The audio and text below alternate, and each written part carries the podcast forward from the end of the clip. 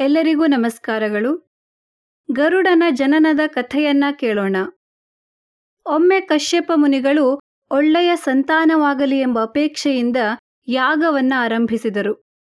ಅವರಿಗೆ ಸಹಾಯ ಮಾಡಲು ದೇವತೆಗಳು, ಋಷಿಗಳು, ಗಂಧರ್ವರು ಎಲ್ಲರೂ ಬಂದರು. ಕಶ್ಯಪರು ಇಂದ್ರನನ್ನು ಹಾಗೂ ವಾಲಕಿಲ್ಯ ಮುನಿಗಳನ್ನು ಸಮಿತ್ತನ್ನ ತರಲು ಕಳುಹಿಸಿದರು. ಶಕ್ತಿಶಾಲಿಯಾದ ಇಂದ್ರ ಸಮಿತ್ತಿನ ರಾಶಿಯನ್ನು ಕಟ್ಟಿ ಹೊರೆ ಮಾಡಿ ಆಯಾಸವಿಲ್ಲದೆ ಹೊತ್ತುಕೊಂಡು ಬರುತ್ತಿದ್ದ. ಅವನು ಬರುತ್ತಿದ್ದ ದಾರಿಯಲ್ಲಿ ವಾಲಕಿಲ್ಯರು ಒಂದು ಸಣ್ಣ ಮುತ್ತುಗದ ಗಿಡದ ತುದಿಯನ್ನು ತರಲು ಹೊರಟು ಭಾರವನ್ನು ತಾಳಲಾರದೆ ಕಷ್ಟಪಡುತ್ತಿದ್ದರು. ದಾರಿಯಲ್ಲಿ ಹಸುವಿನ ಹೆಜ್ಜೆಯಿಂದ ಉಂಟಾದ ಹಳ್ಳದಲ್ಲಿ ನೀರು ನಿಂತಿತ್ತು. ಇದನ್ನು ದಾಟಲಾಗದೆ ಕಷ್ಟಪಡುತ್ತಿದ್ದ ವಾಲಕಿಲ್ಯರನ್ನು ಇಂದ್ರನು ಪರಿಹಾಸ ಮಾಡಿದನು.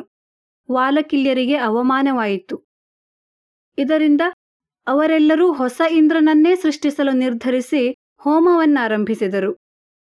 ವಾಲಕಿಲ್ಯರ ತಪೋಬಲವನ್ನ ತಿಳಿದ ಇಂದ್ರ ಇದರಿಂದ ಹೆದರಿದನು. ಹಾಗೆಯೇ ತನ್ನನ್ನು ರಕ್ಷಿಸುವಂತೆ ಕಶ್ಯಪರಲ್ಲಿ ಶರಣಾದನು. ಕಶ್ಯಪರು ವಾಲಕಿಲ್ಯರನ್ನು ಸಮಾಧಾನಪಡಿಸಿ ಬ್ರಹ್ಮನ ಸಂಕಲ್ಪದಿಂದ ಇಂದ್ರನ ಸೃಷ್ಟಿಯಾಗಿದೆ. ಹಾಗಾಗಿ ನೀವು ಮತ್ತೊಂದು ಇಂದ್ರನನ್ನ ಸೃಷ್ಟಿಸಿದರೆ ಬ್ರಹ್ಮನ ಮಾತು ಸುಳ್ಳಾದೀತು. ಆದ್ದರಿಂದ ಇಂದ್ರನ ತಪ್ಪನ್ನು ಮನ್ನಿಸಿ ಅವನನ್ನ ಅನುಗ್ರಹಿಸಿ ಎಂದರು. ಆಗ ವಾಲಕಿಲ್ಯರು ಕಶ್ಯಪರನ್ನ ಗೌರವಿಸಿ ಮತ್ತೊಬ್ಬ ಇಂದ್ರನ ಸೃಷ್ಟಿಗಿಂತಲೂ ನಿಮ್ಮ ಸಂತಾನವು ಇಂದ್ರನಿಗೆ ಸಮವಾಗಬೇಕು ಎಂಬುದು ನಮ್ಮ ಇಚ್ಛೆ. ಹಾಗಾಗಿ ಈ ಹೋಮದ ಫಲವನ್ನು ನಿಮಗೆ ಅರ್ಪಿಸುವೆವು. ನೀವು ತಿಳಿದಂತೆ ಮಾಡಿ ಎಂದರು. ಇದೇ ಸಮಯಕ್ಕೆ ಅಲ್ಲಿಗೆ ಬಂದ ಪತ್ನಿ ವಿನತೆಯನ್ನು ಕಶ್ಯಪರು ಅನುಗ್ರಹಿಸಿ ಇಬ್ಬರು ಶಕ್ತಿಶಾಲಿ ಪುತ್ರರು ನಿನ್ನಲ್ಲಿ ಜನಿಸುವರು. ಅವರು ವಾಲಕಿಲ್ಯರ ತಪ್ಪೋಬಲದಿಂದ ಲೋಕಗಳಿಗೆಲ್ಲ ಪ್ರಭುವಾಗುವ ಸಾಮರ್ಥ್ಯವುಳ್ಳವರು ಆಗುವರು. ಹಾಗೂ ಒಬ್ಬನು ಸೂರ್ಯನ ಸಾರಥಿ ಆದರೆ ಮತ್ತೊಬ್ಬ ಇಂದ್ರನಿಗೆ ಸಮನಾಗಿ ಬೆಳೆಯುವನು ಎಂದರು. ಹಾಗೂ ಇಂದ್ರನನ್ನು ಕುರಿತು ಹುಟ್ಟುವ ಮಕ್ಕಳು ನಿನಗೆ ತಮ್ಮಂದಿರಂತೆ ನಡೆಯುವರು.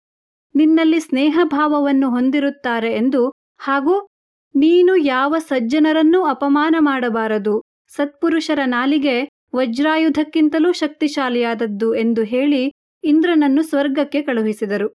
ಹೀಗೆ ಕಶ್ಯಪ ಮುನಿಗಳಿಂದ ವಿನತೆಗೆ ಇಬ್ಬರು ಗಂಡು ಮಕ್ಕಳು ಜನಿಸಿದರು. ಮೊದಲನೆಯವನು ಸೂರ್ಯನ ಸಾರಥಿ ಅರುಣ, ಎರಡನೆಯವನು ಪಕ್ಷಿರಾಜ ಗರುಡ. ಧನ್ಯವಾದಗಳು.